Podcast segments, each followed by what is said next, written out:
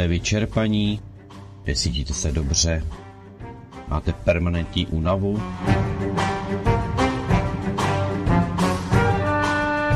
A co zrcadlo?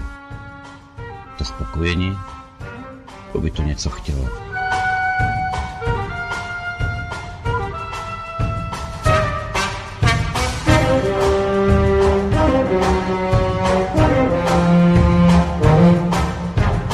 Potřebujete nějaký návod? Pokud potřebujete se zbavit útočících bílých plášťů, pak poslouchejte tento pořad.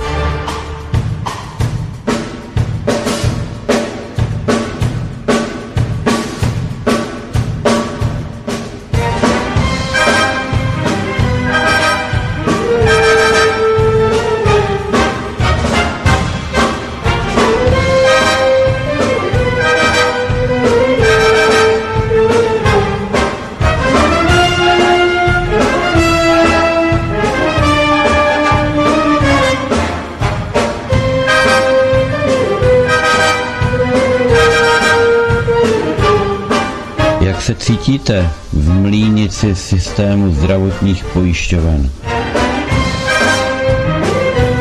Tak vás drtí západní medicína.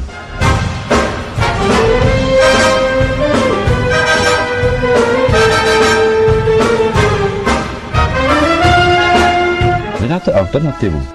No tak to zůste dobře. My vám totiž můžeme být velice užiteční tímto pořadem, který vám o všem bude vyprávět. My vám totiž můžeme být velice užiteční. No a je jenom na vás, co s tím potom uděláte. Ale pokud se nechcete stát tou obětí a pokud nechcete být jejich lacinou potravou, pak jste tady dobře.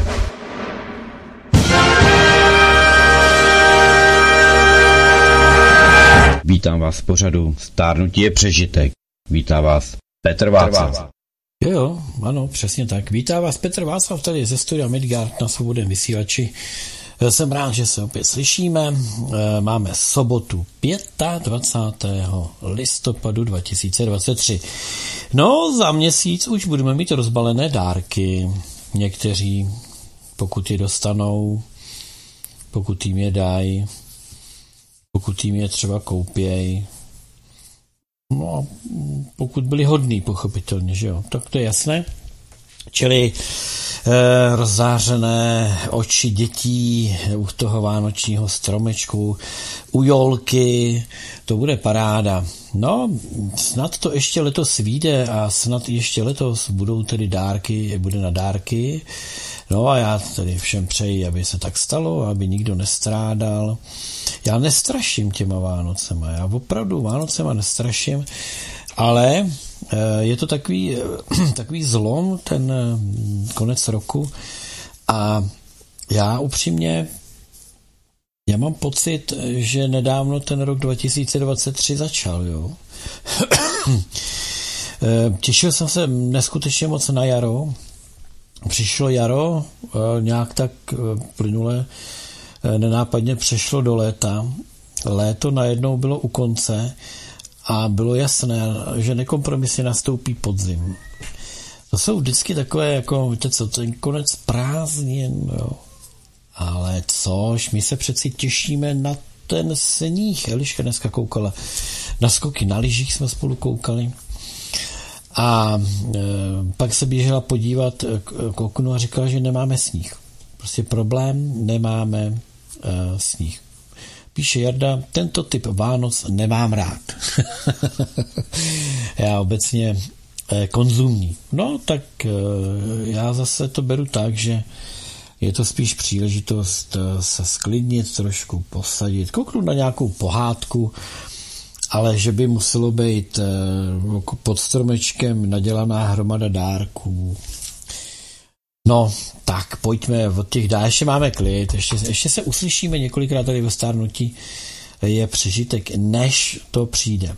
Ale ještě bude jedna taková důležitá věc, která no, je důležitá, no, protože my budeme slavit, my budeme slavit a já vám řeknu, že se to blíží. My budeme slavit šest let, co vysílá studio Midgard. šest let, bože můj, to je Jako kdyby to bylo včera, když jsme se do toho pustili a, a s Išou jsme odvysílali první pořad.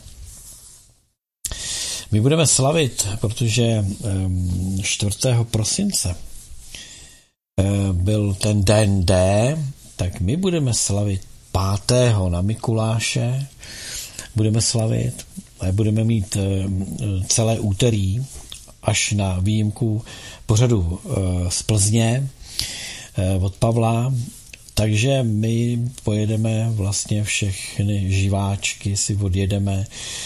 Budeme slavit toho pátého už někde od třinácti hodin, tuším, že to tam mám napsané. No a e, budu mít pro vás e, několikero otázek, soutěžních otázek, soutěžních, tentokrát soutěžních, ale ty pochopitelně až potom. Takže uděláme si radost a radostí si nadělíme zdraví, jak už to tak tady bývá. Dneska máme dvacátého pátého, to je za deset dní, za deset dní, no, tak. Za deset dní, no. dvacátého pátého za deset dní bude pátého Takže od úterý za týden, tak by se to dalo nazvat. No dneska máme sobotu, zítra mám volno, tedy pracovní, a potom eh, pondělí, úterý se zase uslyšíme. Ale pojďme se podívat na to, kdo má dneska svůj svátek. Přátelé, dneska slaví, já vám to řeknu, Kateřina, Katka a Katarína. Kateřina, Katka, Katarína. Tož, pojďme se na to podívat. Kateřina. Kateřina je nejčastěji užívaným jménem od K. dvanácté pořadí. A nositele tohoto jména, Kateřina, je devadesát pět tisíc šest set dvacet tři. To je, to je docela porce, ne? Katka, sto čtyřicet šest příčka, tři tisíce sto sedmdesát nositelek. A Katarína, dvě stě devadesát čtyři nositelky, čtyři sta padesát osm příčka. No, inu je to porce. Dejme tomu, že to je skoro tři a půl, no, tak to máme nějakých devadesát, skoro, skoro devadesát devět tisíc, jo, nositelek. To je hezký.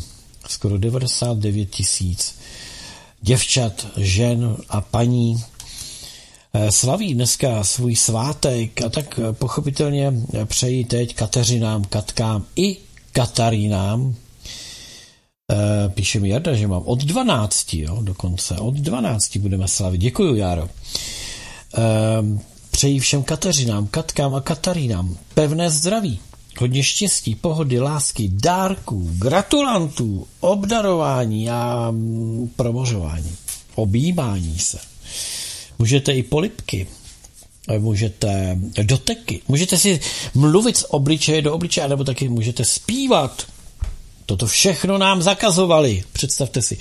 Budou se děti jednou učit ve svých dějepisných hodinách o tom, jak lidé si nechali vymastit hlavy, přestali si podávat ruce, už se k sobě nepřibližovali, nespívali, aby se, nedej bože, náhodou nenakazili. A děti budou, a prosím vás, a toto bylo za debilí. Ano, co to bylo za debily? Tedy, co to bylo za debily, kteří věřili tomu, že si tímhle odpomohou a že se nebudou ohrožovat. A co to bylo za zrůdy, který to vyhlašovali? A co to bylo za zrůdy, který vykřikovali, že budou tady po ulicích mrazáky s mrtvolama? A kde je těm zrzounům konec? Že by nějak tak jako vyčpěli? Proč je nikdo nezažaloval? Proč nenesou odpovědnost? Aby to, aby příště zase mohli vykřikovat Bůh ví co? Aby někteří stihli změnit názor, jako třeba Primula, který změnil najednou názor, že to očko úplně není to pravý ořechový. Že by mu to málo vysypalo. Hmm. No nevím. Tak, vy, kteří znáte nějakou Kateřinu, Katku a Katarínu, nezapomeňte jim popřát, protože jim tím způsobíte radost a radost naděluje zdraví. Dnes máme dva mezinárodní dny. Jo, jo, jo, jo. E, někde tady jsem četl, že se chystá stávka, k tomu se možná dostaneme, jo, a že by lidi neměli nakupovat. Jenomže víte, ono už je to dneska. Dneska je Mezinárodní den, poslouchejte dobře, jo. Mezinárodní den za odstranění násilí páchaného na ženách. A druhý den, Mezinárodní den bez nákupů. Já se bojím, že pro mnoho žen právě den bez nákupů je na nich páchané násilí, takže ty dva dny nevím, jak se spolu mají rády, ale pokud tedy e, chceme dodržet jeden, nedodržíme druhý. A pokud tedy některé ženy budou násilnicky, jak si jim zabráněno jít na nákup, tak dodrží ten druhý, ale bohužel. No. A nebo pokud půjdou nakoupit, tak to může být také násilí páchané na mužích. Protože někdy opravdu, když žena, se, když žena, žena zarputilá se rozhodne, že si koupí to či ono, věřte tomu, že je málo způsobů, jaký jaký to rozmluvit, jo? Pak už jenom to násilí. A to jako se nemá páchat. Na ženách. Jenomže pořád je to o tom, že co muži, kteří rádi nakupují. No, nic, tak nechme to být. Prostě a zkrátka dneska slaví Kateřiny, Katky a Kataríny. A k tomu ještě by jsme neměli nakupovat. A neměli bychom páchat násilí na ženách. Já jsem za, aby jsme to násilí na těch ženách nepáchali nikdy, nejenom dneska. Není to hezké a není to ani tak nějak zajímavé. Víte co? Mimo to je žena, když má ty monokly, není o co stát. Ha, pojďme od toho, no. Pojďme, tady také zavřu tady. Tak, no.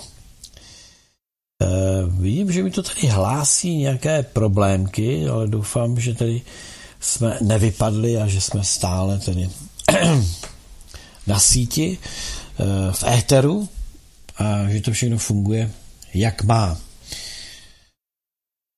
Tak, čím dneska začneme? Asi tím, že si mm, zamíchám kávičku, protože žena je rodič. Hmm. Jarda dává návrh, jo.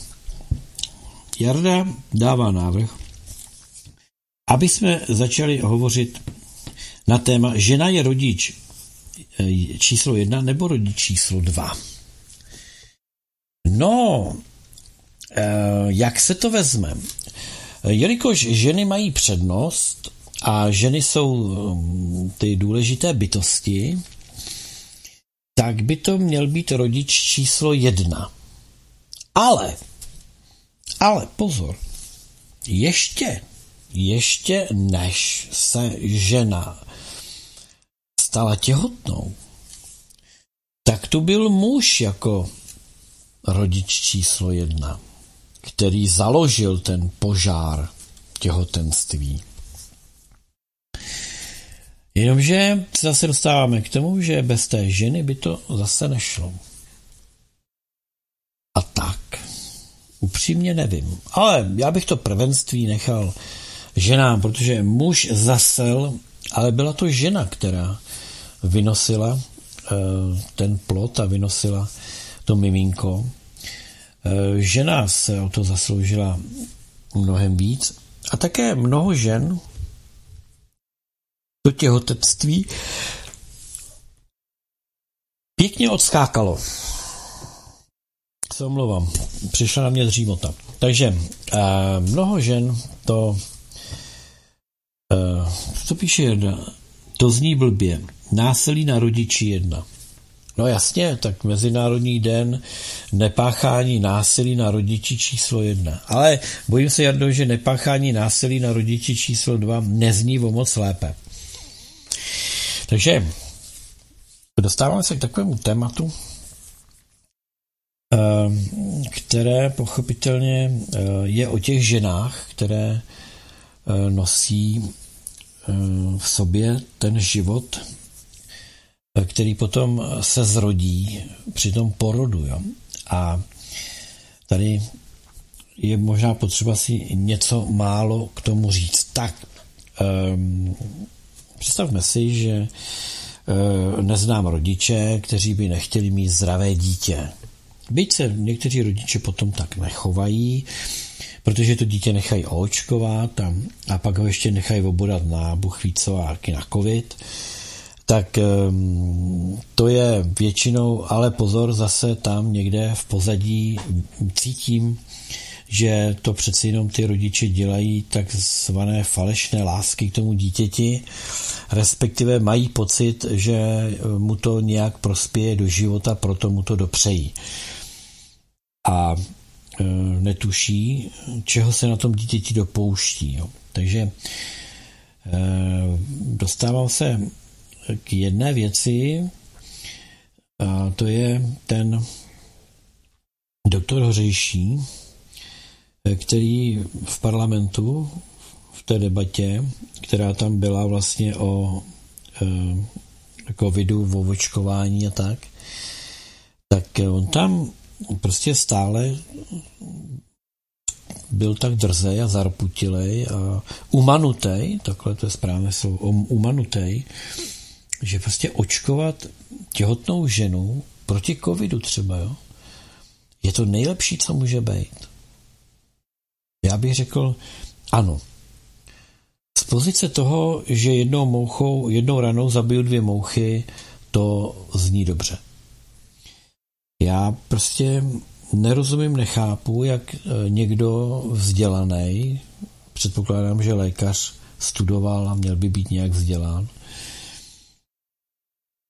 může jako nechápat na základě pozbíraných dat o nedonošených dětech, mrtvých dětech, narozených mrtvých dětech, o potratech, samovolných potratech a o tom všem, co souvisí s očkováním a těhotenstvím, jak může e, se považovat někdo takový za odborníka a ještě s tímto názorem. Jo. To, e, je, to svědčí o jednom. Buď je to totální nímant, který je zaslepený nějakou svojí funkcí nebo nějakým svým jako předsevzetím. Přeci každý imunolog a každý, kdo tomu fakt rozumí, vám řekne, že jakékoliv očkování je na úkor zdraví. Jakékoliv očkování je na úkor zdraví. Je, každé očkování svým způsobem ničí e, určitou část imunitního systému. A no já, já vím, Jardu, že to je doktor z laboratoře, ale je to doktor a pro řadu lidí proto ho dávají do těch médií a všude ho tam cpou, protože to je prostě doktor a pan doktor má pravdu. Takže je to ehm, nechci říct neználek, jo, ale on je tak zaslepený. Já, já to za chvilku řeknu, Honzo. On je tak zaslepený jakousi, jakýmsi směrem, kterému se třeba věnuje, že nepřipouští rizika. Jo. Přitom každý, každý zkušený, letitý praktik vám řekne, že každé očkování je riziko. A že k očkování, a to je taková základní rovnice, kterou by si každý měl vždycky propočítat. U jakéhokoliv očkování je potřeba vzít v potaz toto. Zdali rizika a vedlejší účinky, a to je i u léku, prosím vás, jsou menší a jsou přijatelná s ohledem na výsledek. To znamená, jestli se nalézám v situaci, kdy i to poškození toho imunitního systému beru v potaz jako nutnou daň za to velké, co získám. Tak by se to jako mělo celé brát. Když se budeme bavit ale o covid jakoby vakcínách takzvaných, čili o covid očkování, tak tam ta rovnice je naprosto jasná. E, to je otázka života a smrti. To, to není o vedlejších účincích, to je otázka, jestli dám k dispozici svoji genetiku a svůj život. Jestli mi ty tenisky třeba za to stojí. Jo? Nebo jestli e, opravdu mám být součástí toho plánu pro blbce, kdy blbci podlehnou nějakým informacím, nejsou schopni si ty informace dohledat, ověřit, načíst, porozumět jim, nebo jsou tak líní, že se tomu nechtějí věnovat a věnujou na oltář toho poznání pro ostatní svůj vlastní život a svoji vlastní genetiku. Dokonce někteří lékaři tvrdí, a neslyšel jsem to z jedněch úst, jo, že očkovaný člověk na covid je mrtvý. V průběhu pěti let umřou ti lidé. Někdo dřív a někdo později. Ale to jsou odsouzení lidé na smrt. Já bych moc rád věřil tomu, že ještě tam sehrává roli to placebo, jo, ale třeba to není ve všech zemích úplně stejné. Ale z toho, co zatím je jasné, jak jsou pozbíraná data, to je taky evidentní, je evidentní a naprosto neoddiskutovatelné, že ty vedlejší účinky jsou nepřijat, jsou společensky a eticky nepřijatelné. Lidsky nepřijatelné. Pokud vám někdo změní genetiku a pak si vás zapatentuje, stáváte se jeho majetkem, tak to je to, o čem mluvím. Jo?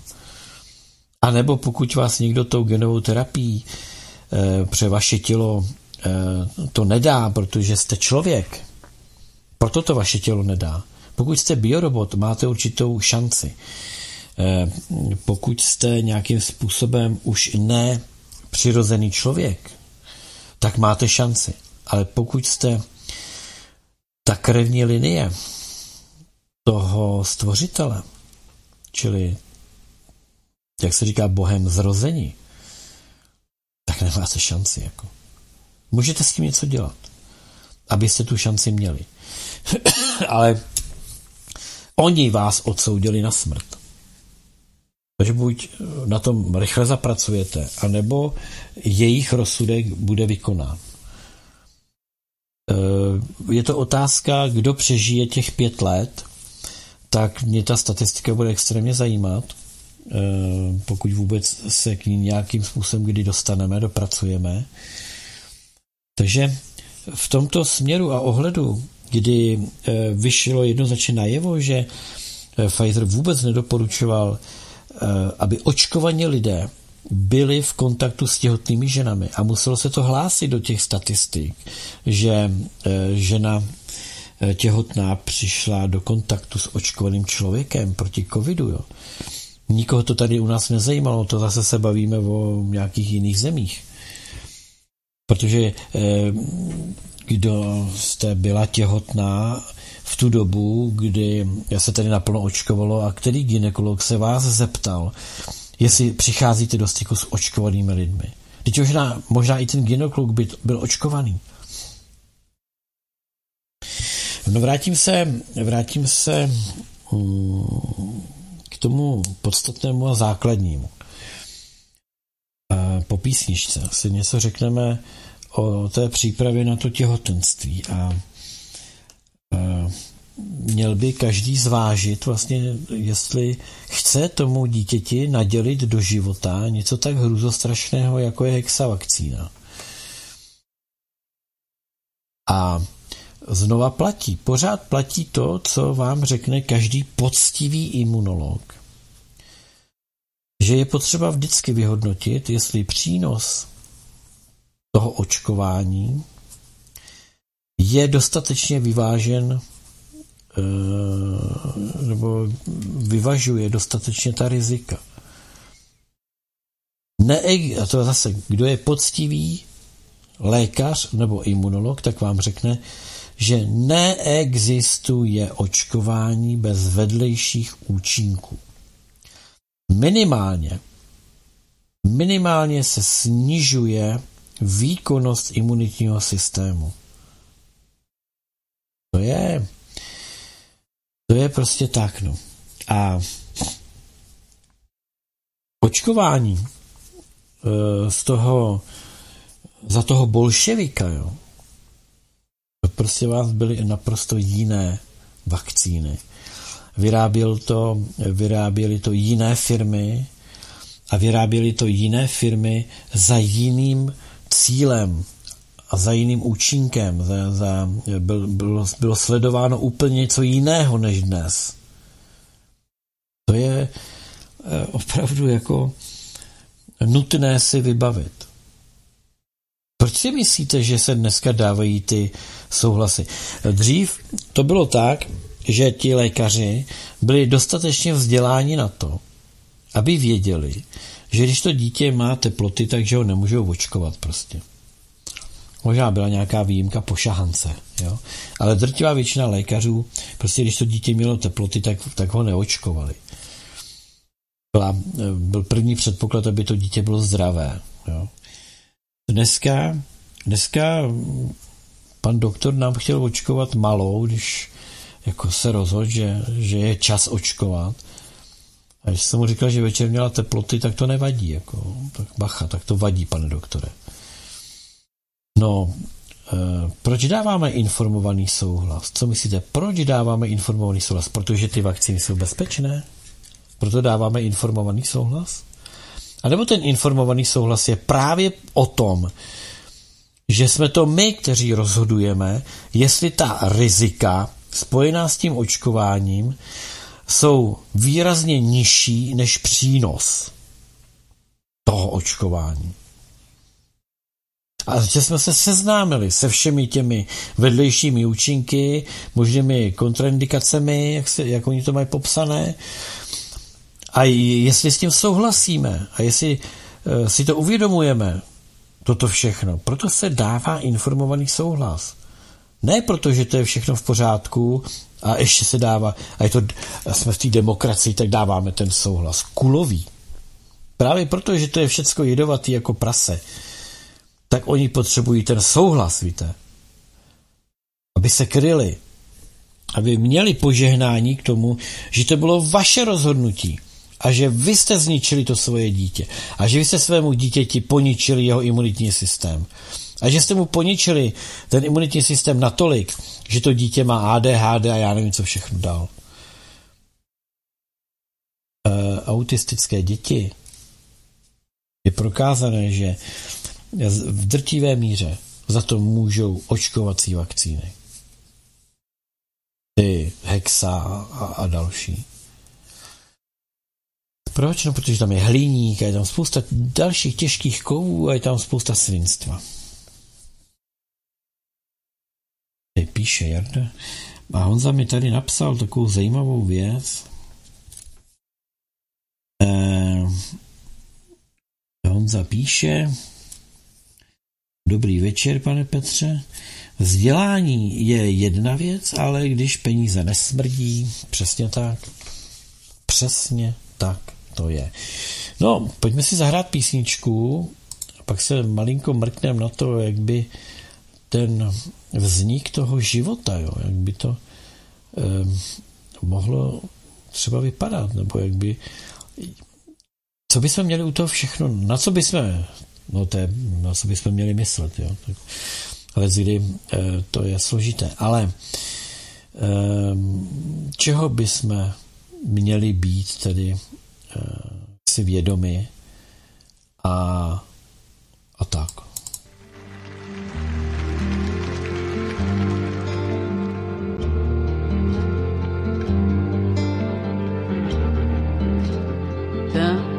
Черный рек на широкий берег выгнали казаки сорок тысяч лошадей.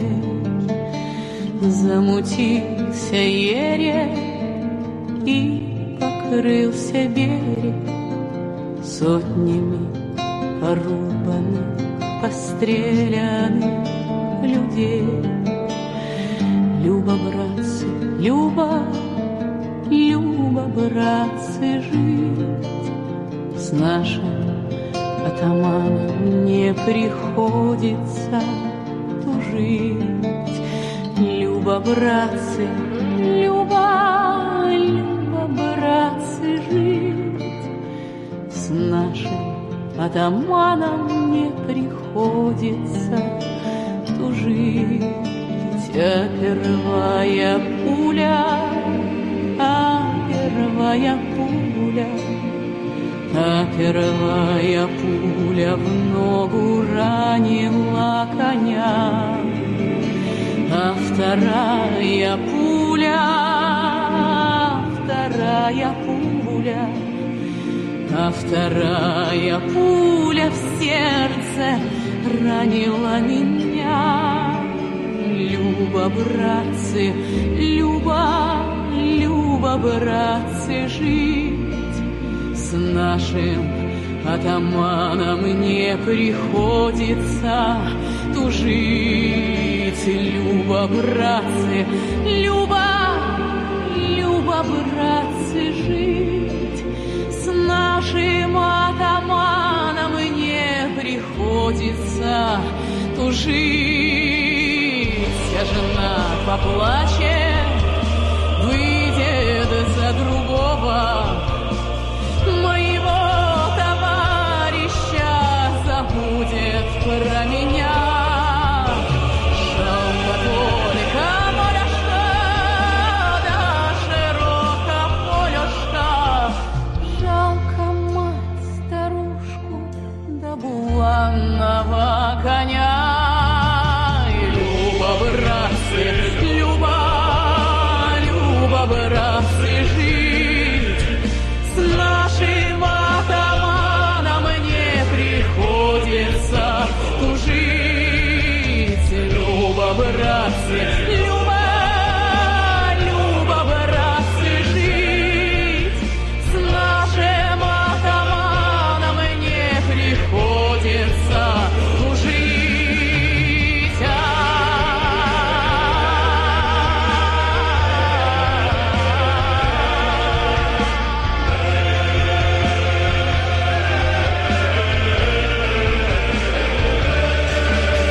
А пули мои руки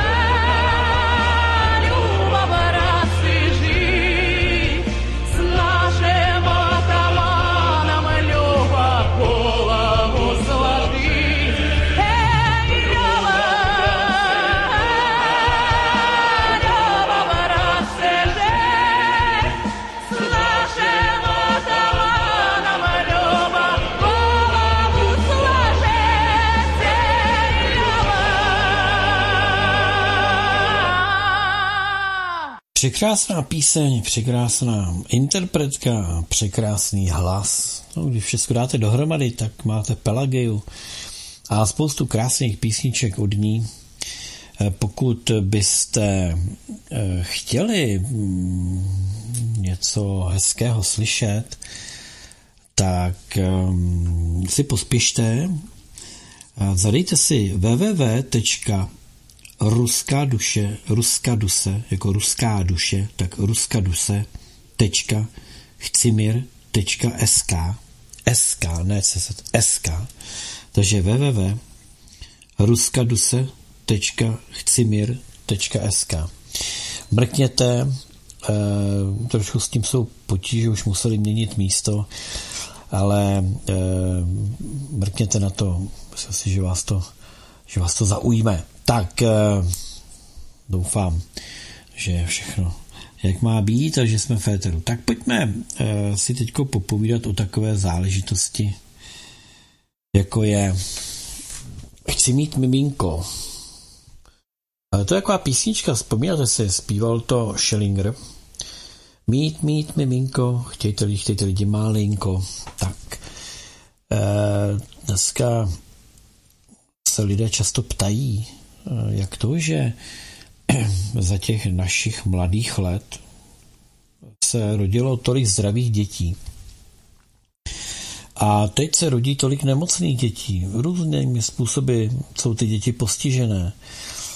Mají spoustu alergií, mají spoustu nesnášenlivosti k různým typům potravin, jsou prostě háklivé na spoustu věcí a tak dál, tak dál.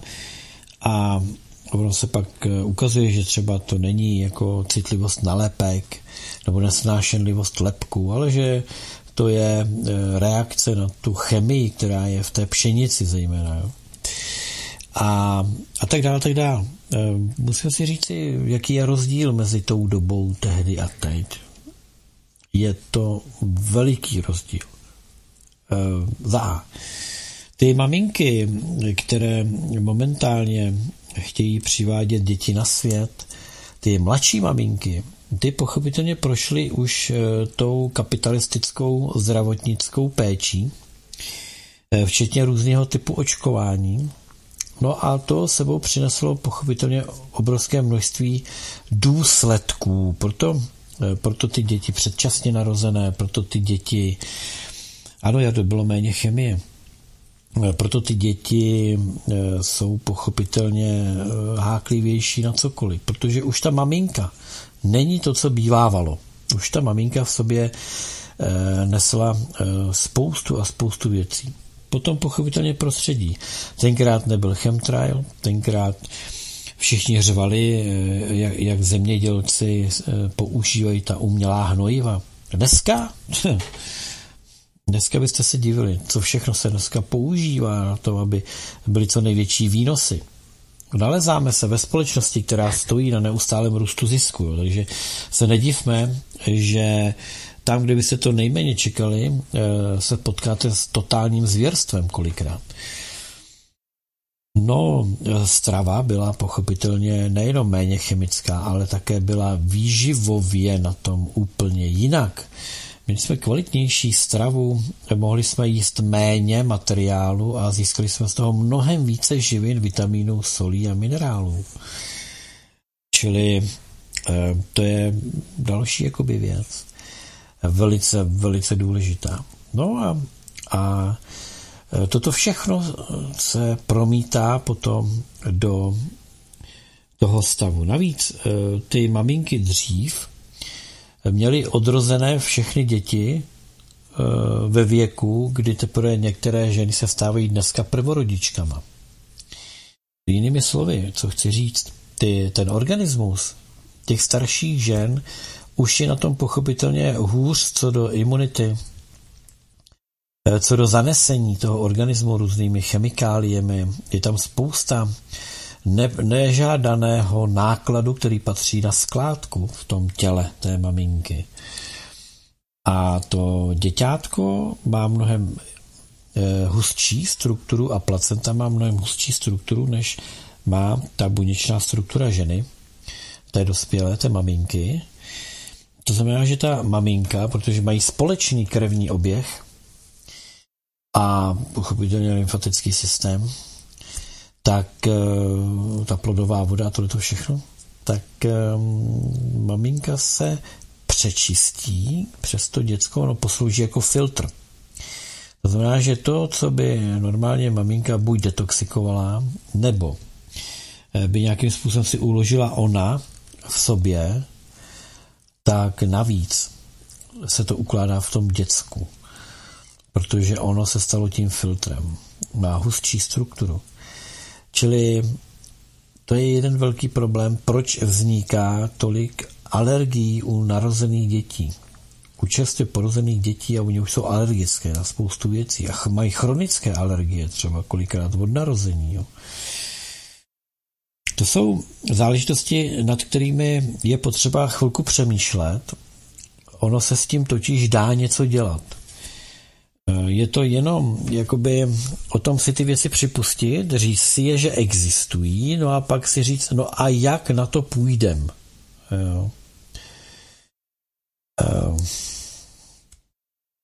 Tak pojďme, pojďme na to vykročit. Za. Když byla maminka osmnáctiletá, dvacetiletá, dvacetiletá, tak její organismus pochopitelně nebyl tak zničen žitím a nebyl tak zaneřáděn. Už protože nebylo tolik těch věcí, které zaneřáďují ten organismus, a také množství let, po který ta žena čelí určitým věcem tohoto charakteru, tak je výrazně delší, je, je to tělo nese ty známky té skládky. Jo? Čili to je potřeba si připustit. Čím je člověk starší, tím pochopitelně hůř snáší i to těhotenství. Dneska nejsou výjimky čtyřicetiletý, čtyřicetiletý maminky, třicetiosmiletý prvorodičky. Toto není nic proti ničemu. E, za toho bolševíka, když žena v třiceti osmi e, rodila svoje třetí, čtvrtý, pátý dítě, tak e, to byla rarita. Jo. A pomálu. A dneska, dneska e, jsou to prvorodičky. No, to všechno spolu nějak souvisí, ale my některé věci můžeme řešit. V první řadě by asi ta žena si měla říct, a teď ještě bacha, jo, tady máme kuřačky, jo, máme tady ženy, které přišly do kontaktu třeba s vakcínou, jo, proti covidu. To je závažný problém, to znamená, že um, dneska by se ženy měly zamýšlet nejenom nad tím, jestli, jestli jejich partner není očkovaný, když s ním chodí líhat, ale jestli s ním chtějí mít dítě, protože on tam tu genetickou destrukci pochopitelně nadělí o tomu děcku.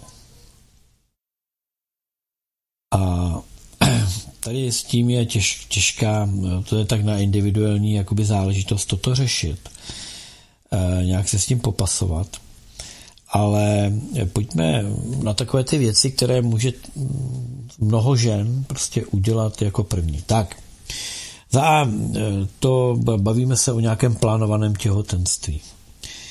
Pokud tedy žena opravdu plánuje těhotenství a chce se na něj připravit, tak by měla udělat několik velice důležitých věcí.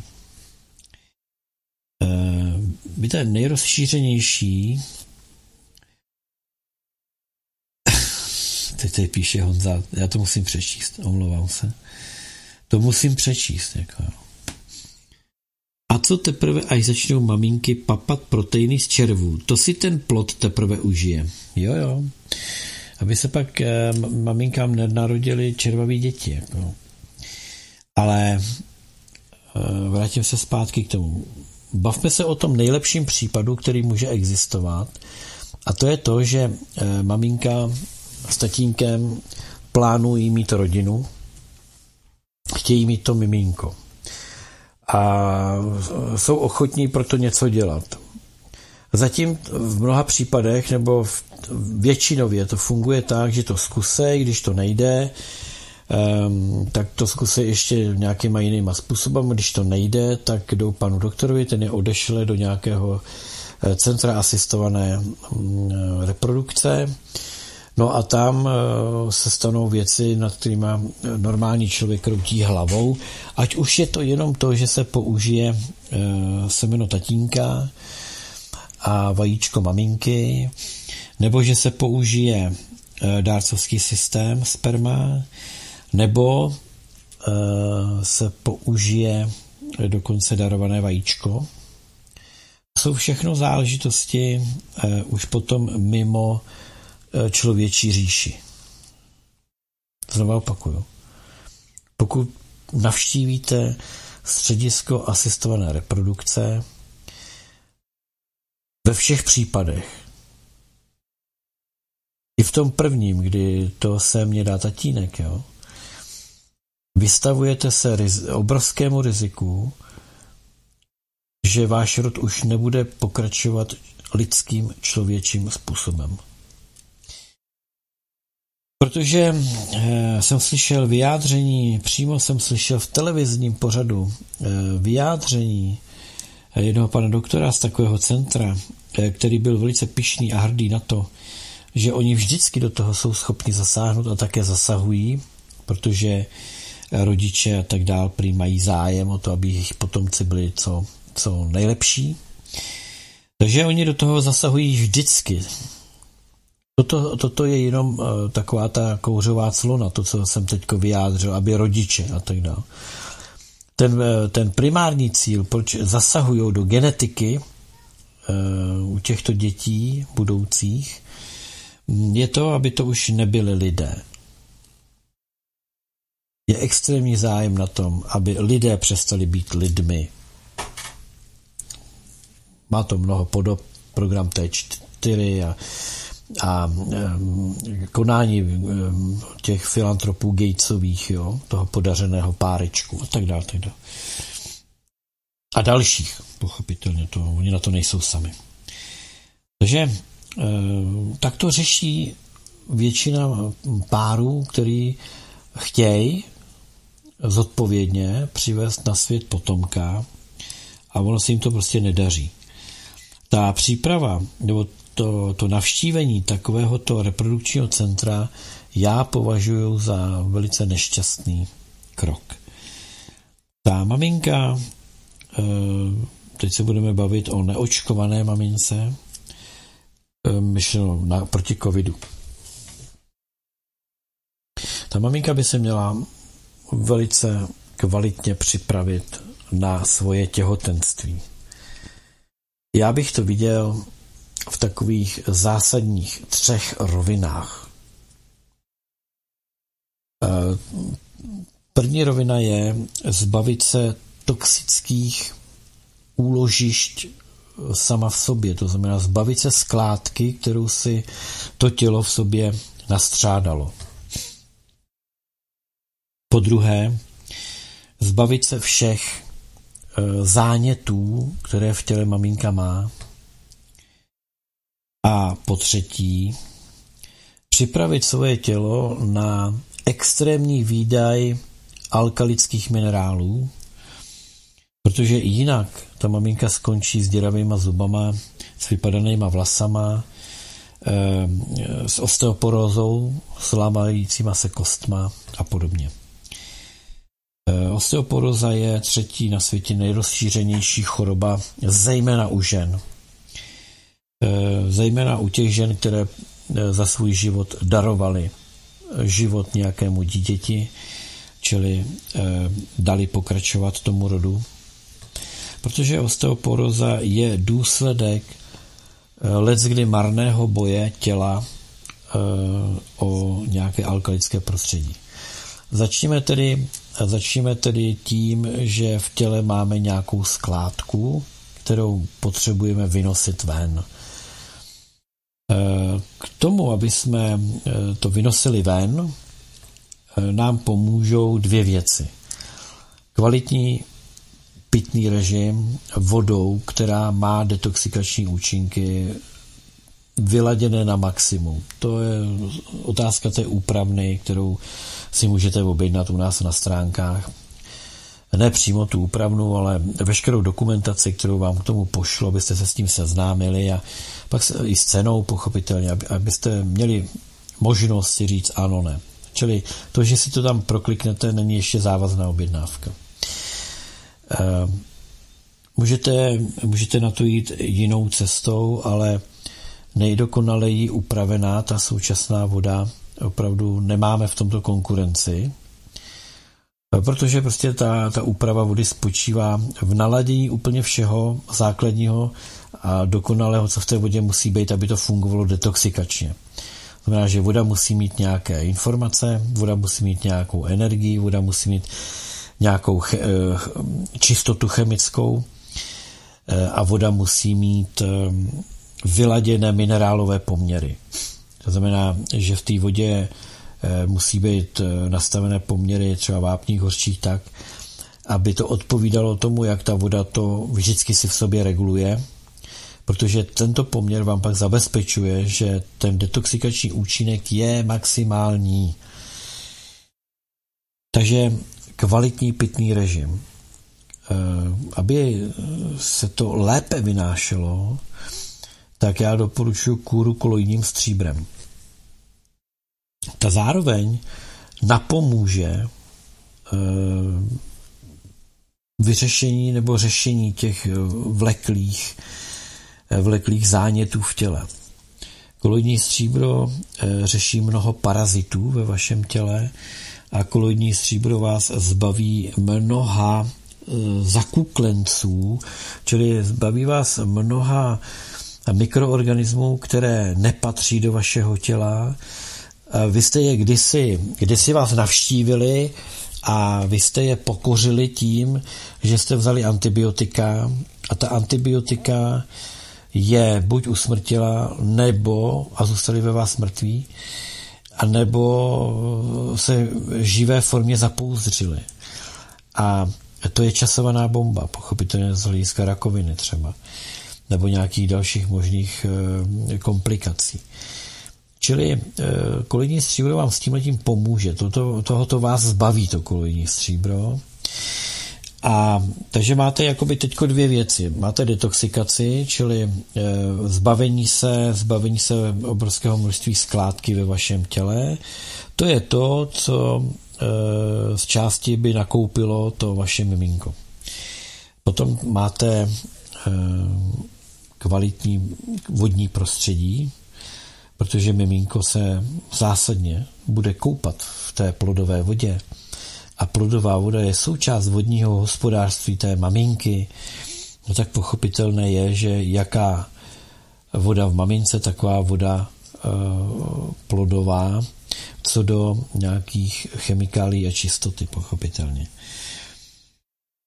No a to, to třetí je právě, bych to spojil, odkyselení a e, alkalické jaksi, vybavení vašeho těla na jednu důležitou věc.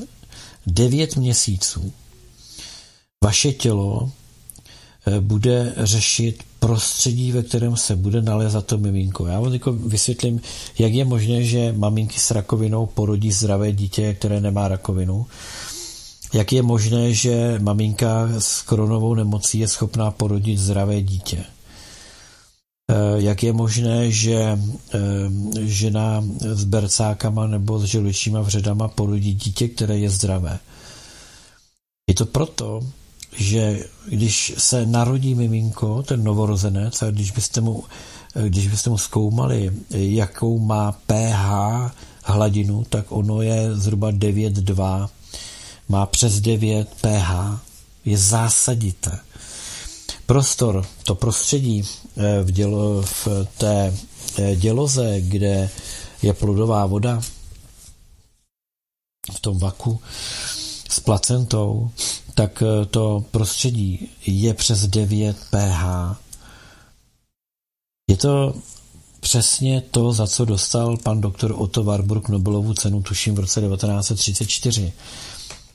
Protože on vyzkoumal a studií a praxí potvrdil, že v organismu, který není zakyselený, tudíž, že má správné pH, bavíme se někde okolo sedmi, jo, třeba, tak nemůže vzniknout rakovina a to tělo netrpí žádnýma chronickýma zánětama. To je pravda ověřená prostě praxí lékařů a maminka, která má pH šest celá dva nebo pět celá pět, porodí miminko, které má pH devět a něco.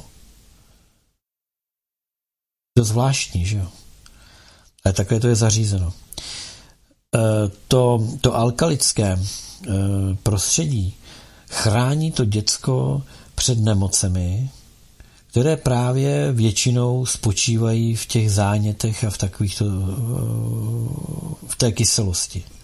Protože záněty, rakovina a tyhle věci jsou důsledkem zakyselení organismu. Doktor Warburg prohlásil a potvrdil a jaksi doložil, že všechna úmrtí pod sto třicet let jsou v důsledku kyselosti. Jenom se to někdy projeví nějakou nemocí srdce, někdy se to projeví mozkovou příhodou, někdy se to projeví. Prostě ty všechny choroby, a zejména ty civilizační, tak to jsou choroby z kyselosti. Z ničeho jiného. Z kyselosti. A když si toto uvědomíme, tak vlastně i ta žena, která dejme tomu otěhotní, teď musí řešit, kde vezme to tělo ty zásadité alkalické prvky na to, aby tomu miminku vytvořilo to zásadité prostředí. No ze stravy toho moc není, tak si to vezme z kostí, ze zubů, z kloubů, z pouzder kloubních a tak dál. Čili vezme si to tam, kde to potom chybí. Takže mamina je extrémně zakyselená, protože ještě spousta žen hned vlastně potom, po, po tom porodu třeba kolikrát onemocní nějakou docela vážnou chorobou, nebo právě při, přišly o ty zuby a tak dál. To tělo i na úkor té matky vlastně vyřeší komfortní prostředí pro to děcko. Takže když, když se maminka vydetoxikuje a vyčistí, tak děcko by nemělo mít jakékoliv důsledky toho, že mamina si ho použije jako filtr. Ona nechce, ale stalo se tak. Čili, že to dítě se nenarodí plné toxínů. Z toho pak to děcko nebude mít ty, chrony, ty nějaký alergie a chronické reakce na, na určité typy potravy, na, vlastně na určitou chemikálii, na určité chemikálie v tom, co nám už ani nepřijde, takhle ty děcka jsou pak na to alergický.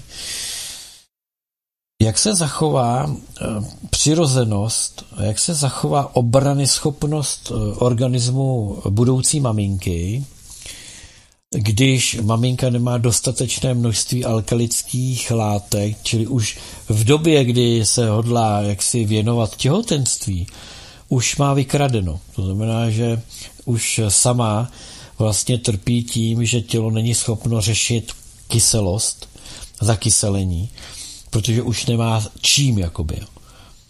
No tak neotěhotní, prostě tělo nedopustí, aby otěhotněla. Když je plná toxínů, tělo nedovolí, přirozenou cestou nedovolí, aby došlo k otěhotnění. A tak oni jdou do toho reprodukčního centra a tam to znásilněj, jo, tam tomu pomůžou, hormonálně to tělo přemůžou. To znamená, že hormonálníma nějakýma preparátama tomu tělu nabulíkujou, že je v pořádku a že se nic nestane, když maminka otěhotní. To nic jiného není, když se nad tím zamyslíte, takhle to je. Protože hormony jsou za to zodpovědné, že zablokujou tyhle ty procesy. Tak oni hormonálně, pochopitelně přesvědčí to tělo, OK, to v pohodě, oblbnou ho, vypnou mu kontrolky, povypínají, pozháší mu kontrolky a oblbnou ho. Obejdou ty ochranné obvody a procesy, ty obranné záležitosti prostě obejdou. Důsledky jsou potom patrné na těch dětech, ale i na těch ženách pochopitelně. A přitom je to tak jednoduché. Věnovat se tomu půl roku dopředu, zejména když ta žena byla kuřačka, tak to je důležité.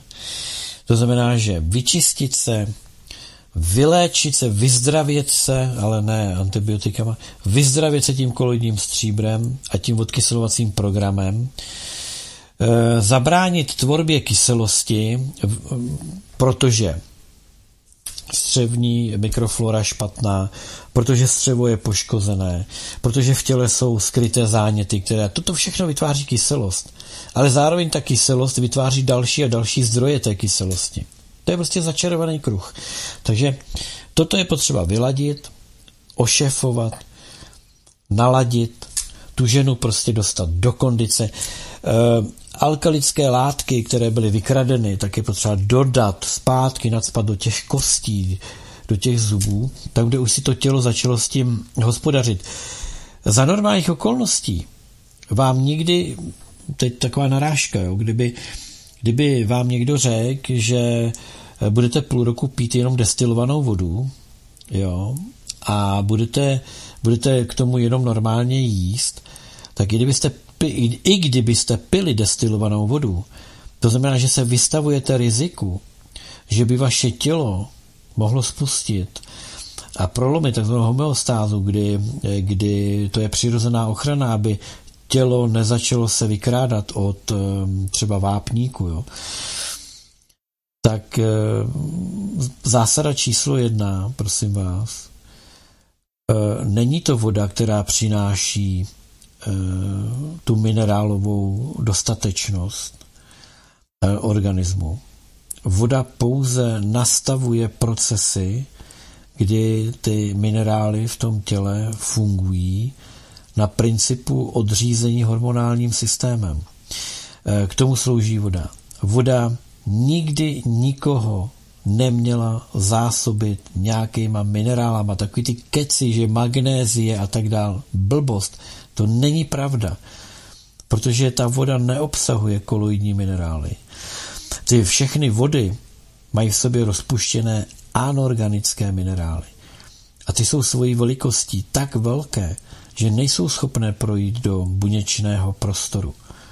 Nejsou schopné vstoupit do buňky, aby je buňka sežrala a nakrmila se jima.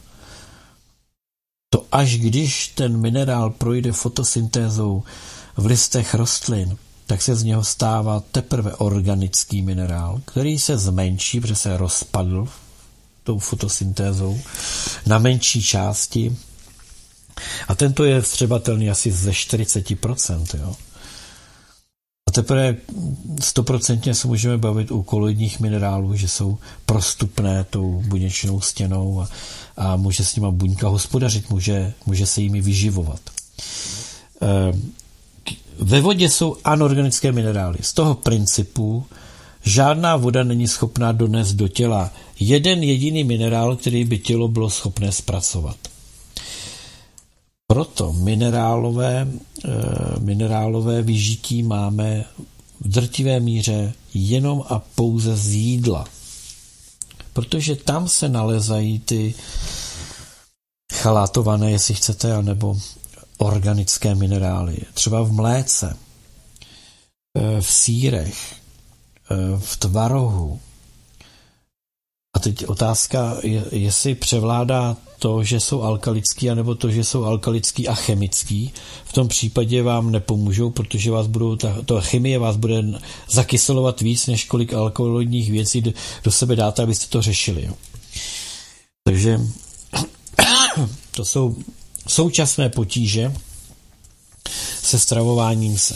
Čili dneska to není o tom, jestli strava je alkalická, nebo zás, jestli je zásaditá, nebo kyselá, jestli je alkalická, nebo je kyselotvorná. Je to o tom, kolik v sobě obsahuje ta strava chemie. Pokud je to chemické, byť by to bylo alkalické, tak převažuje efekt zakyselování se. Je potřeba tedy udělat komplexní program odkyselení té budoucí maminky a věřte, nevěřte, potom opravdu je obrovská šance. Obrovsky se zvýší šance, na to přirozené otěhotnění. Pak ještě může existovat verze, že e, tento daný partner není ten pravý partner pro tělo té partnerky. Ale pokud už tam třeba e, nějaké děcko bylo a tyko to nejde, no tak je potřeba přemýšlet tímto způsobem. A u prvorodiček bych tak přemýšlel vždycky. Dneska, e, dneska spousta žen si plánuje kariéru a v rámci toho plánu kariéry si tam také někde plánují to dítě. Tak když si to takhle plánují, tu kariéru, tak ať si taky naplánují přípravu na to děcko. Sama sebe, aby se ta žena připravila na to děcko. Čili to je, bych řekl, velice důležité. Ten moment toho, toho že maminka má dostatečný, a v tom těhotenství je potřeba mít dostatečný přísun toho alkalického materiálu, když to tak řeknu, právě proto, že tělo bude držet to vysoce alkalické prostředí toho miminka. Tak to jsou, to jsou velice zásadní věci, důležité proto, nejenom, aby to těhotenství proběhlo a proběhlo dobře, ale to těhotenství je jenom úplný začátek. A e, právě na tom těhotenství, na tom prenatálu záleží, jaký život, jak zdravý život bude mít ten jedinec, který z tohoto plodu vzejde. Takhle je potřeba dneska o tom uvažovat. Dřív jsme o tom nikdo takhle nepřemýšleli, protože zkrátka a dobře jsme žili ve výrazně čistším prostředí, s výrazně kvalitnějšími potravinami a to, o čem tady já mluvím, bylo značně přirozenou záležitostí. Nikdo to nemusel řešit, protože to, ne, že to vyřešila strana, ale vyřešila to uh, už dávno před náma příroda a člověk ještě tu přírodu natolik neznásilnil, aby jsme se o těchto všech věcech museli bavit. Dneska ale je doba jiná. No a dáme si písničku a po písničce se podíváme na toho malého človíčka, který se narodil, jestli ještě pro něj něco můžeme udělat, aby v dospělosti to mohla být zdravá maminka a zdravý tatínek. O tom celým to je.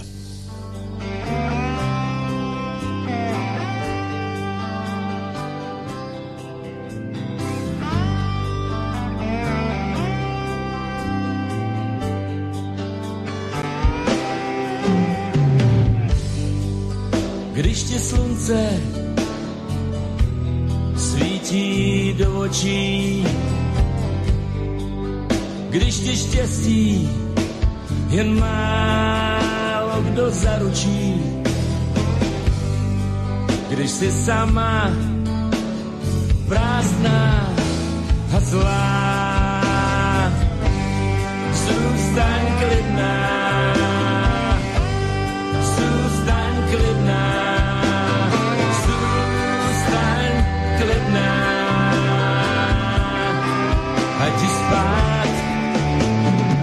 Já tě mám docela rád.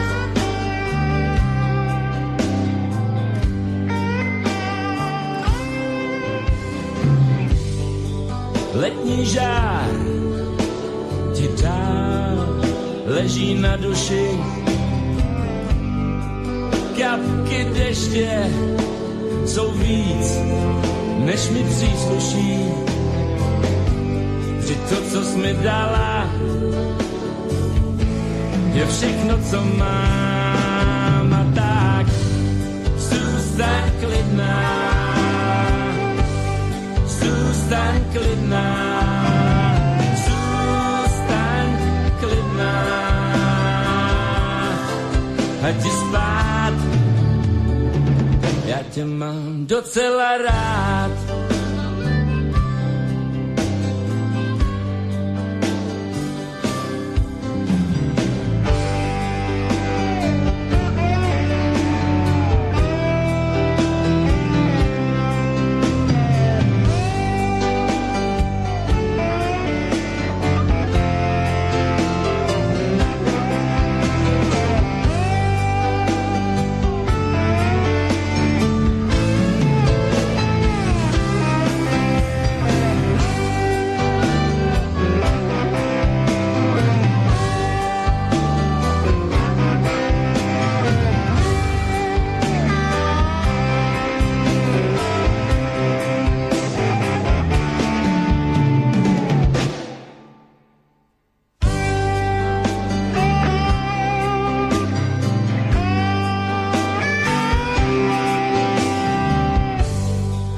a tak čekej, až vlak v dálce zahouká.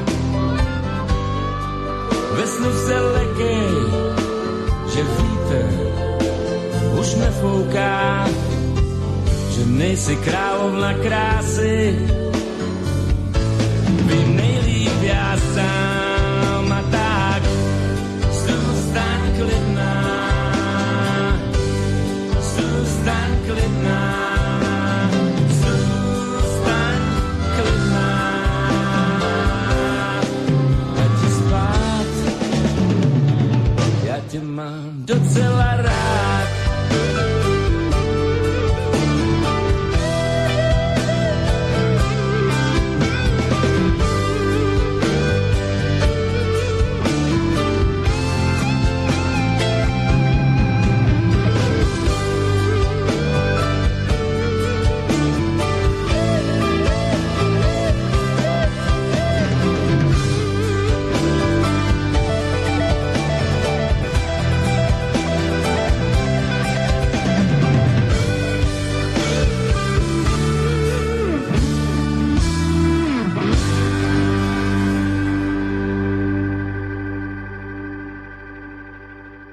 Přišlo mi několik dotazů v průběhu písničky. Jo.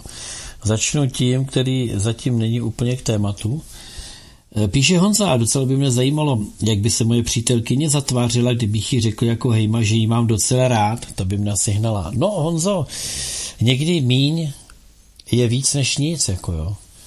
Takže prý hudba dobrá. Um, takže mít docela rád je víc, než když by to třeba neřekl vůbec. Tak berte jako uh, má aspoň holka něco, že jo.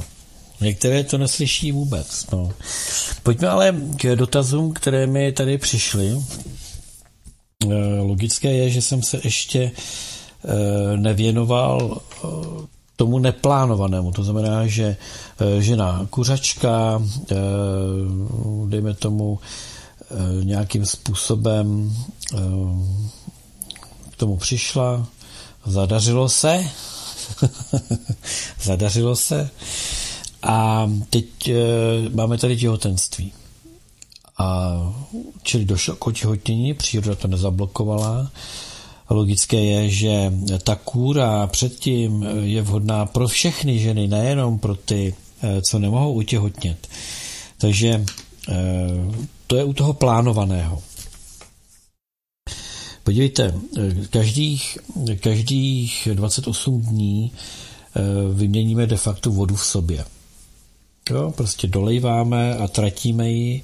Takže my ty dvě třetiny naší váhy zhruba za těch dvacet osm dnů, tak je vyměníme, tu vodu. S tou vodou odchází pochopitelně to, co tělo zvládá detoxikovat. Takže pokud žena zjistí, že je těhotná, tak je potřeba udělat hned na začátku toho těhotenství, je potřeba udělat detox. Čili opravdu se vydetoxikovat, zbavit se, udělat si klidně tu kůru pro těhotné, tu odkyselovací kůru pro těhotné. Tu taky nabízíme na našich stránkách, stejně jako tu odkyselovací kůru, nebo to odkyselení, o které jsem mluvil předtím. A to je vhodné pro muže taky, jo, mimochodem.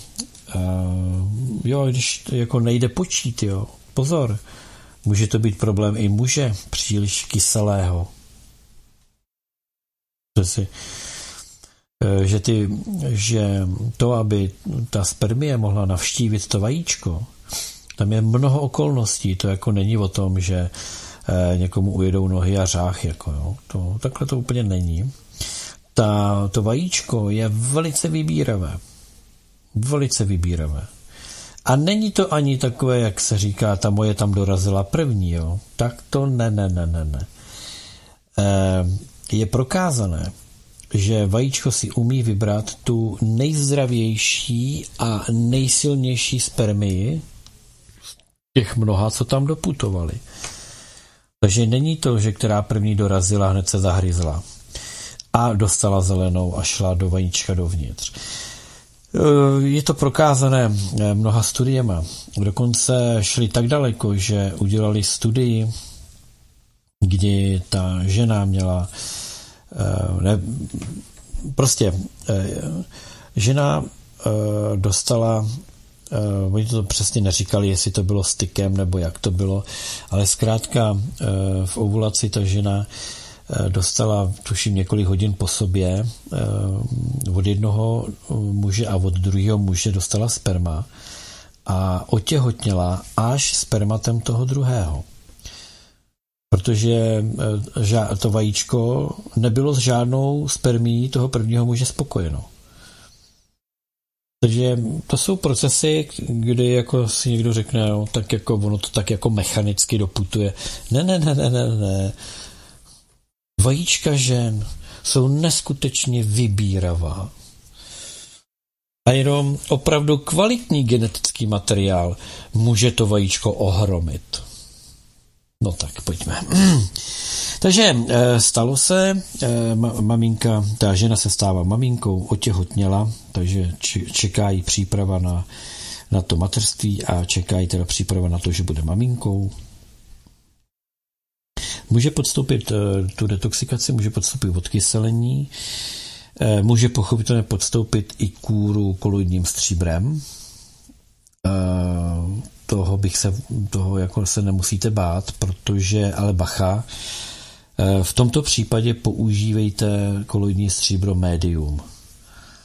Je to z toho důvodu, že při nižším množství ppm u toho stříbra je ta, i ta struktura toho stříbra je o menších částicích, takhle to řeknu, menších částicích. S hustotou, s, s tou elektrickou vodivostí toho stříbra potom se uvolňují i ty větší, sice koloidní, ale větší částice. Takže u toho médium, u toho médium, čili u toho s menším množstvím ppm, máte zaručeno, že opravdu ta velikost toho koloidního materiálu je na velmi malé, malém rozměru. Má, na, je to menší než u toho strongu. Tak, to je jenom taková poznámka. A strava, jo, ještě tam byla otázka strava. Velice důležité. Už se jako řeknu, bavíme se o tom, že už není čas na přípravu. To už jako na to se mělo myslet dřív. Bohužel teď jsme v situaci, karty jsou rozdané, maminka je těhotná, pohlídat si stravu. Ženy, těhotné ženy by se měly opravdu orientovat na věci vypěstované na zahrádce, na věci, na věci bioprodukce, vyvarovat se bílé mouky z obchodu. Ideální je investovat, fakt investujte do toho. Kupte si mlýnek na pšenici, kupte si biopšenici, kupte si, kupte si kvalitní zrno, melte si a pečte si doma. Chleba, pečivo, pečte si to doma. V mouce je obrovské množství chemie. Zrušte cukr, bílý cukr, buď třtinový, nebo, nebo používejte med. U třtinového bohužel už také nám sem chodí produkce, která je výrazně kontaminovaná, takže když třtinovej, tak, tak bio. A to už máte zase docela velký rakety peněz. Takže spíš ten med. Stevii je, je velký... Je docela problém koupit stevii, která by nebyla chemizovaná. Takže je lepší med od včelaře, kde prostě ty, ty včelky vědí, kde to sbírat. A, a máte nejlepší biomed, že jo? Jasně. Záleží, aby ty včelky nelítaly prostě, ale oni většinou jako zhynou, jo. My tady máme třeba zemědělci, jak tady občas něco postříkají, tak, tak máme tady třeba úhyn srnek, lišky uhynuly, jo. prostě. Je vidět, že na těch polích toho moc zdravého leckdy není. A to bych řekl, že tady nejsou žádní velcí, velcí agresoři. Takže ta strava zhruba takhle, dá se to, čím, jako, čím na začátku jste víc, tím je to lepší, pochopitelně. Vemte si, že ta voda, jak se ve vás vyměňuje, tak pochopitelně jde o to, aby, aby to děcko bylo co nejdelší dobu v, té, v prostoru kvalitní vody, v čisté vodě, ve vodě, která ví, co má za sebou dělat a tak dále, čili čili tu detoxikaci a zejména teda upravená voda, zbavená nanoplastů, mikroplastů a tak dál, to je velice důležité. Tady ohledně mikroplastů a nanoplastů, jo, naprosto, naprosto, naprosto zděšení, jo, nastalo, kdy vědci zkoumali, protože my jsme svého času tak jsme iniciovali určitou věc a podařilo se, že Akademie věd podala dotaz na hlavního hygienika České republiky a ten dotaz zněl, co hodlá, nebo jak, jak se hodlá postavit norma k záležitosti norma na pitnou vodu. Jo. Jak se tato norma na pitnou vodu hodlá postavit k záležitosti nanoplastů a mikroplastů. Protože oni tam pochopitelně naměřili docela znepokojující hodnoty.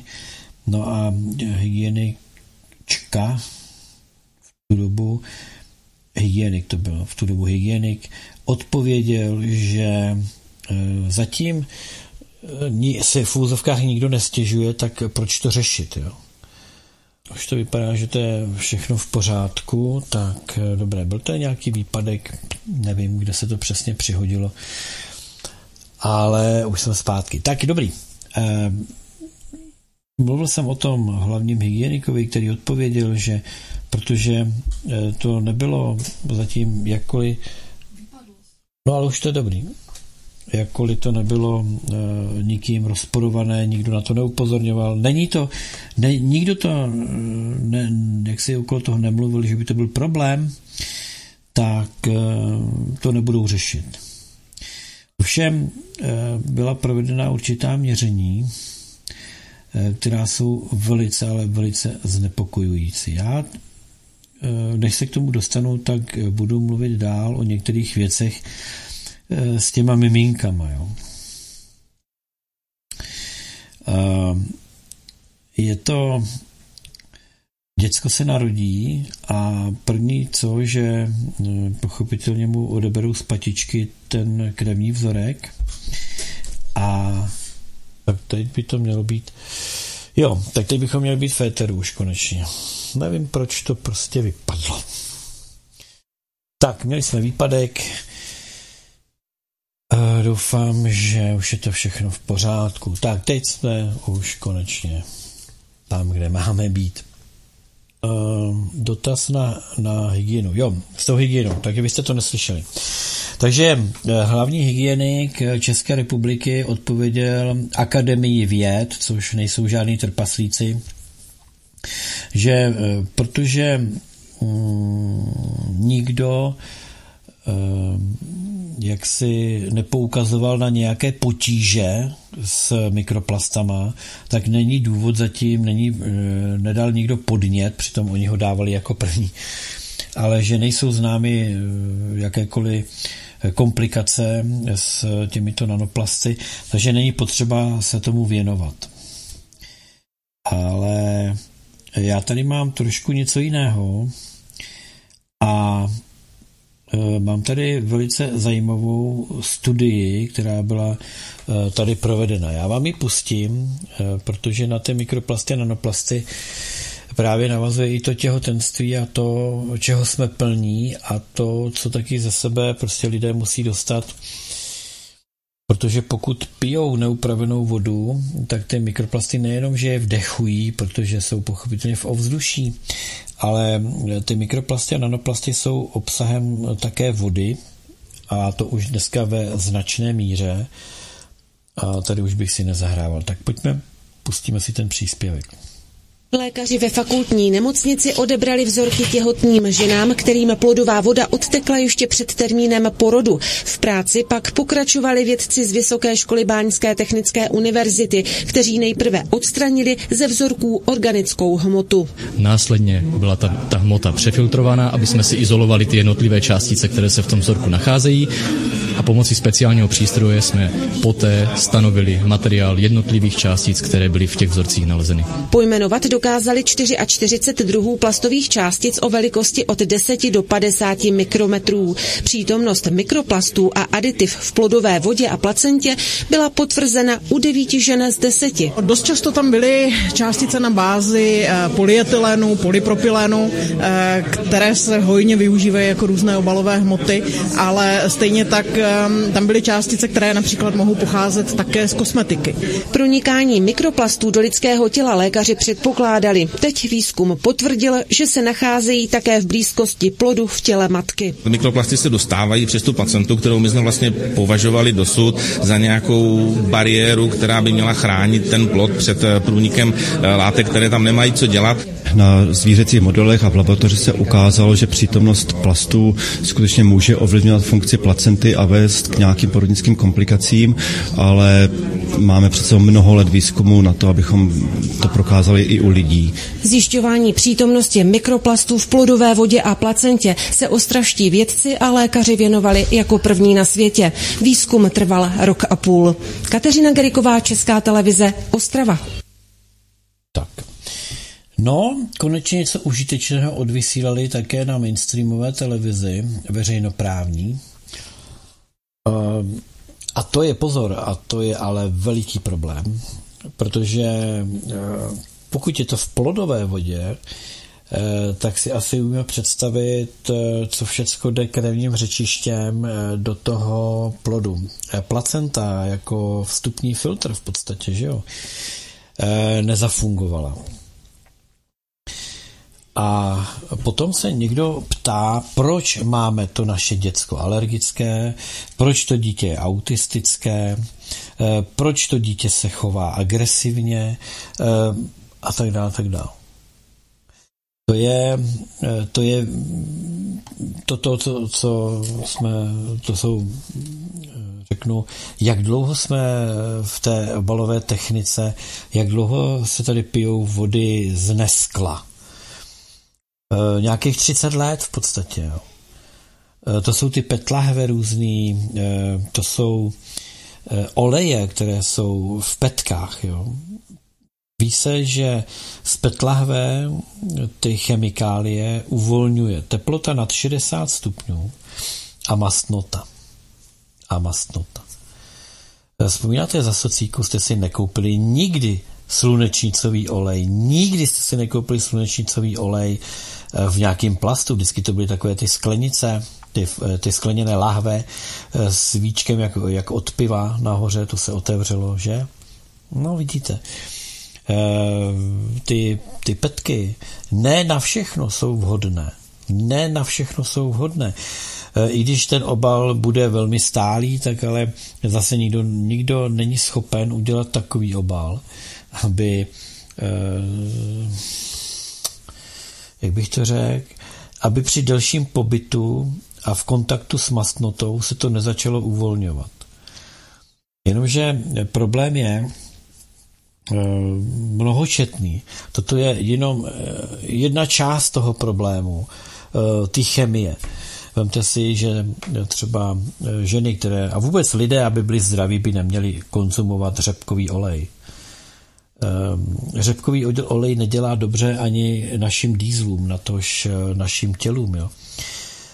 Ideální je sádlo. Prosím vás, všechny ty keci o tom, že sádlo je špatně a, a že potřebujeme ty, ty oleje toho druhu jaksi jiného než živočišného, že potřebujeme rostlinné oleje.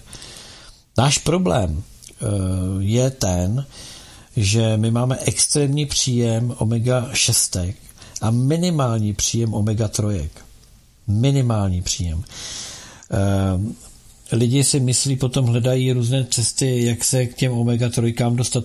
Jedna z nejjednodušších cest, jak se dostanete k omega tři nenasyceným eh, mastným kyselinám, je co? Je sádlo, krkovička, bůček. No jo, no. Můj tatík celý život jede na sádle, na bůčku a celý život nemá problém, který říkali, že ti lidé budou mít. E, to není ale jenom o tomhle. E, rostlinné oleje, to je velký problém e, cévy, hlavně v ohybech, jo? Protože se ukázalo, že třeba light e, výrobky vám to potom přímo vydírá v těch zákrutách, jak máme v různě v těle ty, ty tepny a cévy. Tak ty zákruty jsou vymýlané, protože když ta krev nemá to složení, jaké má mít, které si to tělo samo umí nastavit, pokud má z čeho, tak je problém. No, takže když tedy byste nesnesli to sádlo, nesnesete ho tolik škvarky, pomlít škvarky, udělejte si různé pomazánky škvarkové, Um, můžete si um, sádlo je třeba na pleť dobrý, udělat si masky ze sádla, um, tedy myslím z vyškvařeného sádla, ne? Že si někdo do, do, kou, koupí prostě tu kůži s tím sádlem a udělá si tam oči a bude prostě koukat na partnera, to byste ho mohli ztratit. Jo. Takže vyškvařené sádlo, doma si ho vyškvařte. Hlavně nekupujte, prosím vás, ty masti v tom, v tom supermarketu, jak jsou takové ty, ta bravčová mast, mast a, a nebo, nebo to sádlo. Kupte si škvařené sádlo. Běžte do řeznictví, kam si chodíte pro maso, nebo k nějakému farmáři, který zpracovává ty svoje bejčky a svoje prasata. Kupte si tam buď od něho vyškvařené sádlo, anebo když to, tak si kupte od něho sádlo a vyškvařte si ho doma. Je to zážitek, pobavíte se s tím, máte něco svýho zase, něco, co jste si sami vyrobili, něco, co má pro vás nějakou hodnotu, děláte to s láskou, bude to ve vás dobře fungovat. Je to oprus trošku, pravda, stojí to nějakou energii, jak vaší, tak tu, kterou zaplatíte těm vydříduchům. No, ale výsledek prostě je, je skvělej. Takže, když se, když se vrátím k těm mikroplastům, nanoplastům a k tomuhle tomu všemu, to je potom velký problém u toho malého človíčka. Čím ho budete krmit? No, dneska spousta, jako zaplať pámu, když ta žena kojí, jo? Zase. Žena dobře, žena dobře zdravá a žena dobře živená. Teď nemyslím, jako, že musí být obézní, ale žena na dobré stravě, na kvalitní stravě, když to děcko bude kojit, tak to děcko dostává to nejlepší, co může mít. Nejlepší, co může být. Jo. No potom, když, tak už musíte různě dělat alternativy toho, čím to děcko budete stravovat. Teď jsem tady zrovna viděl v tom příspěvku, který mi tady běží v druhém počítači, už ne se zvukem, ale jenom obrázky.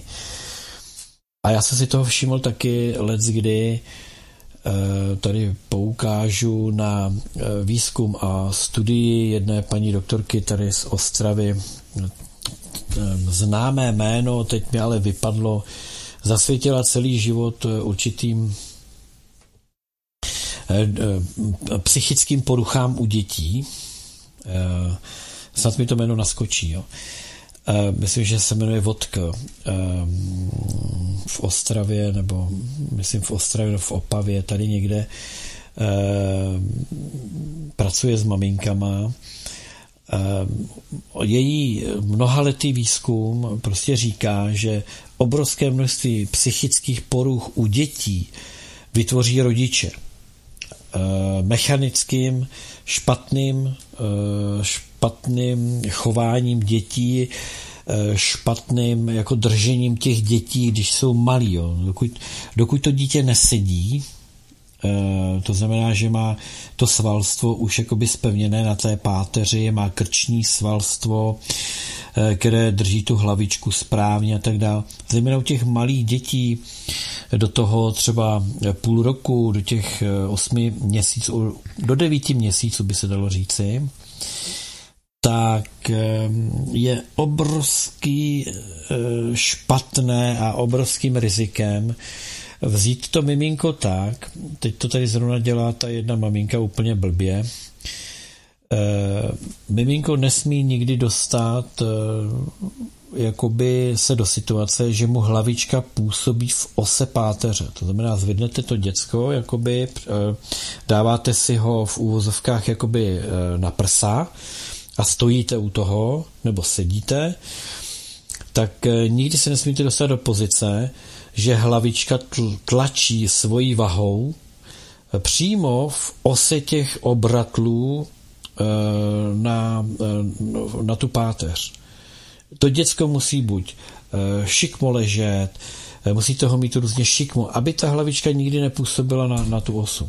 Tam totiž dochází k určitému typu deformací a právě tato veliká, odborky, veliká odbornice, kde to má vysledované, vyskoumané a ví, o čem mluví, tak na to právě upozorňuji, že tímto způsobem rodiče zadělávají obrovský malér právě psychických poruch u dětí v deseti letech, v šesti letech a tak dál, kdy ty děti mají různé psychické poruchy a jsou způsobené právě tímhle tím špatným nošením těch dětí, jo. Vzpomínám si na ty úvazy takový, jo? Jak se to děcko dá do těch úvazů a to. To je přesně, přesně to špatný, jo? To je přesně to špatný, kdy to je pro větší děti. To je opravdu pro děti, které už jsou schopné sedět a jsou schopné tu hlavičku si podržet tak tím svalstvem a mají už dostatečně vyvinutou tu páteř, aby nedošlo k tomuhle maléru. Vrátím se zpátky k tomu. Takže strava toho dítěte je velmi závislá na stravě té maminky. To, co bude pít v tom mlíčku, bude zase obraz znečištění a kontaminace anebo velmi čistého prostředí u té maminky. Protože pochopitelně i to, jaké mléčko vyrobí ta maminka pro to svoje dítě, bude odrážet vodní prostředí, které v té mamince je a pochopitelně množství na, na, nasyslených toxických zásob. Jo. A nebo když bude ta maminka čistá, bude pěkně vyladěná, tak to bude všechno tak akorát. Vyvarujte se, já teď něco řeknu, jo, prostě, protože ty různé výzkumy i na západě a všude ukazují, co jsou vlastně všechny, všechna ta očkování, jo? Co to je za svinstvo, co, že tam jsou, představte si, že v očkování pro kojence, v těch hexavakcínách, jsou živé rakovinové buňky. Oni už do těch dětí to cpou. Kromě těžkých kovů, kromě hliníku a kromě různých chemikálií, tam jsou tyhle ty věci. Proto prostě já už bych dítě nenechal očkovat. Za socíku bych se toho tak nebál, ale nejsme v socíku, jsme v, v chemii, jsme v biologické válce, kde válčí na lidé proti lidem, čili tady je potřeba se toho fakt vyvarovat. Autismus v drtivé míře příčina a důsledek očkování dětí hexavakcínou. Nakonec pak, když se do toho zakousnete a čtete a čtete a ty studie a tak dál, tak zjistíte, že vlastně žádná obrna, žádná taková dětská nemoc nebyla vymýcena očkováním, ale prostě přišla a odešla a e, že na to jsou studie, že zkrátka dobře, to nebylo vlivem toho očkování. To se řídí úplně jinýma záležitostma. Takže e, toliko. Mám tady ještě jedna otázka, mi přiletěla, že jsem nezodpověděl, nebo že jsem nemluvil o těch maminkách, které, nebo o těch tatíncích, kteří prošli eh, očkováním proti covidu. No, to je velký problém. To je velký problém eh, a řeknu to tak, z toho důvodu, že ještě nevíme úplně všechno, co v těch vakcínách, eh, v, v některých šaržích, v některých šaržích, v některých zemích, jo, to se ještě vůbec neví, eh, co kde bylo, tak nemůžeme se stoprocentní jistotou říct, jak na to. Ale můžeme už říct, jak na ty věci, které již byly odhalené.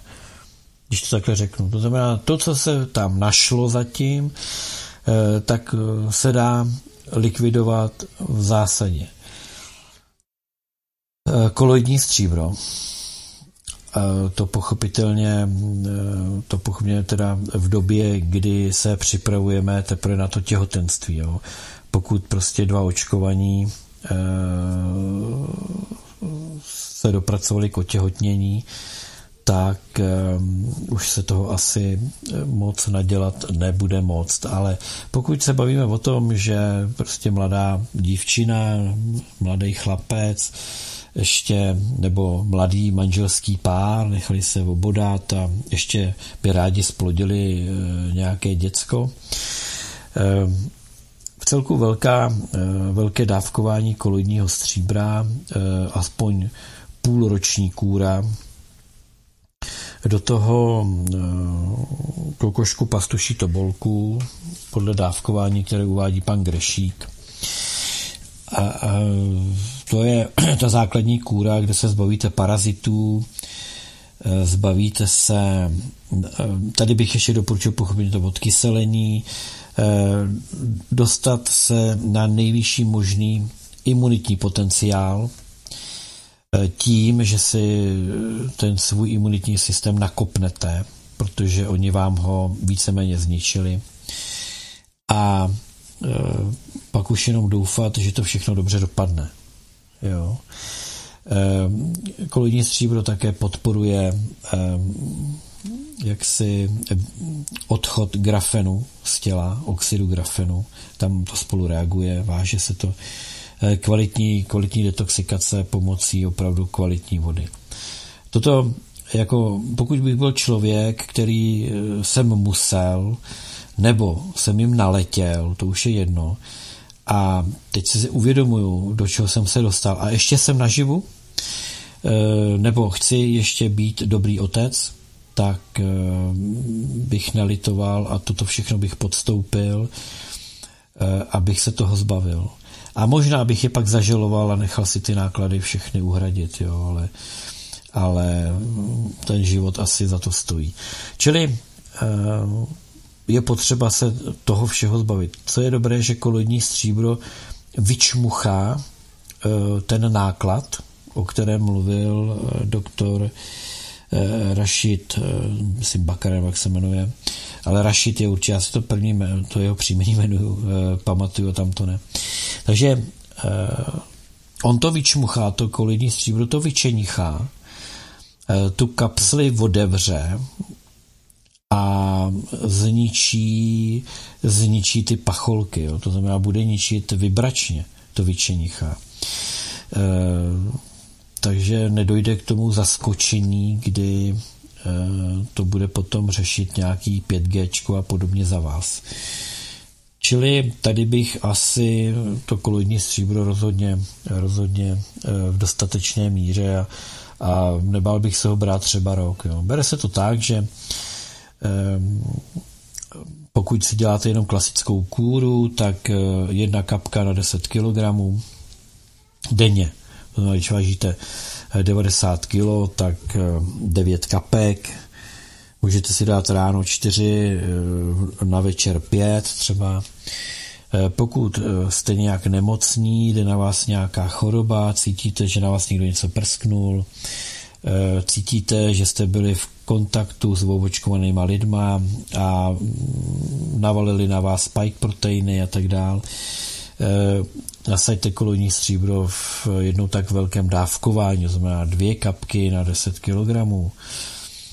A pokud bych se chtěl zbavit grafenu a všech těch věcí, tak bych šel do první kůry, to bych udělal, dejme tomu jednu, jednu kapku na deset kilogramů, to bych, to bych jel dva měsíce, vždycky po třech týdnech bych týden vynechal, pak bych šel na dvě kapky na deset kilogramů váhy, zase bych to udělal tři měsíce a ve, tři, ve třetím čtvrtletí té kůry, kdy vždycky po třech týdnech týden vynechám a zase pokračuju tři týdny a zase týden vynechám, tak bych šel na tři kapky na deset kilogramů. Takže bych to udělal tak, že bych prostě těch devět kapek nebral na celý den, ale vzal bych si ráno devět, v poledne devět a večer devět. Tak nějak bych si to jakoby udělal, použil bych tomu strong, pochopitelně, protože bych se tam nemusel bát o ten plot. No a snažil bych se opravdu to ze sebe všechno, ten, to svinstvo, ten sairate dostat, dostat ven. Takže to byla ještě, řeknu, reakce tady na to. Pokud upřímně si nevím úplně dobře rady s tím, když dva očkovaní se jim podaří splodit miminko, tady bych řekl, děj se vůle boží. Tady se s tím nevím úplně rady. No. Čas ukáže, čas ukáže, jestli se dopracujeme k něčemu, co by se dalo k tomu doporučit, jo, takže no, mám tady, koukám nějaký dotaz od Dity,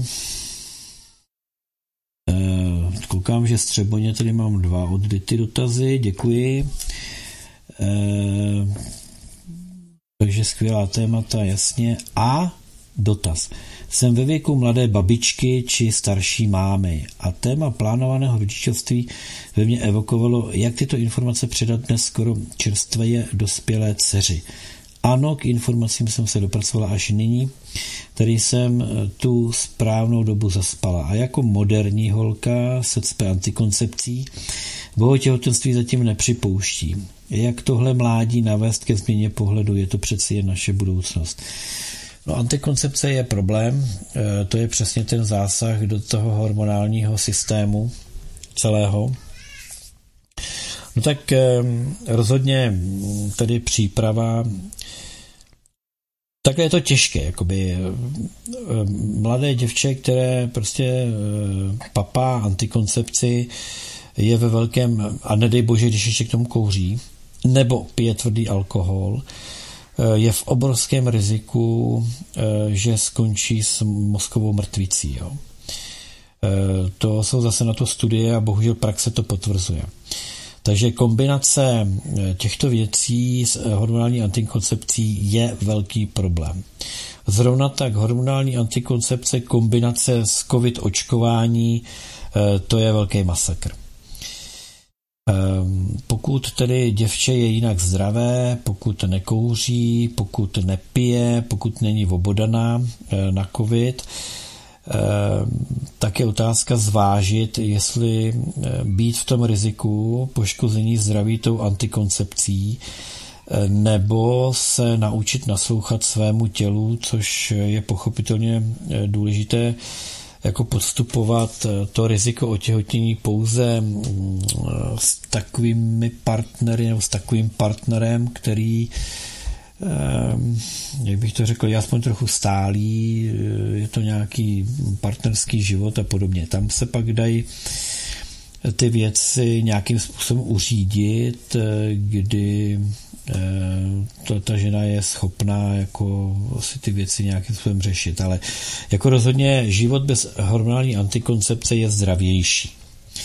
Pokud tedy by slyšela na to, že antikoncepci vysadí a, a chce se zbavit důsledků té antikoncepce, obodaná není ani partner, ale trable po dětském očkování má nemalé, jo. Pokud se chce zbavit důsledku té hormonální antikoncepce, tak pochopitelně je to právě o, tom, o té detoxikaci, je to o kůře koloidním stříbrem a je to o odkyselení. Jo. To jako rozhodně ano. Prostě dostat ze sebe to svinstvo, které sice se jeví jako bezpečný život se sexem, ale bez rizika, ale spousta žen otěhotní přes hormonální antikoncepci, takže ono to zase tak úplně bezpečné není. Jo? Čili to riziko, nebo to, to krytí e, není stoprocentní a e,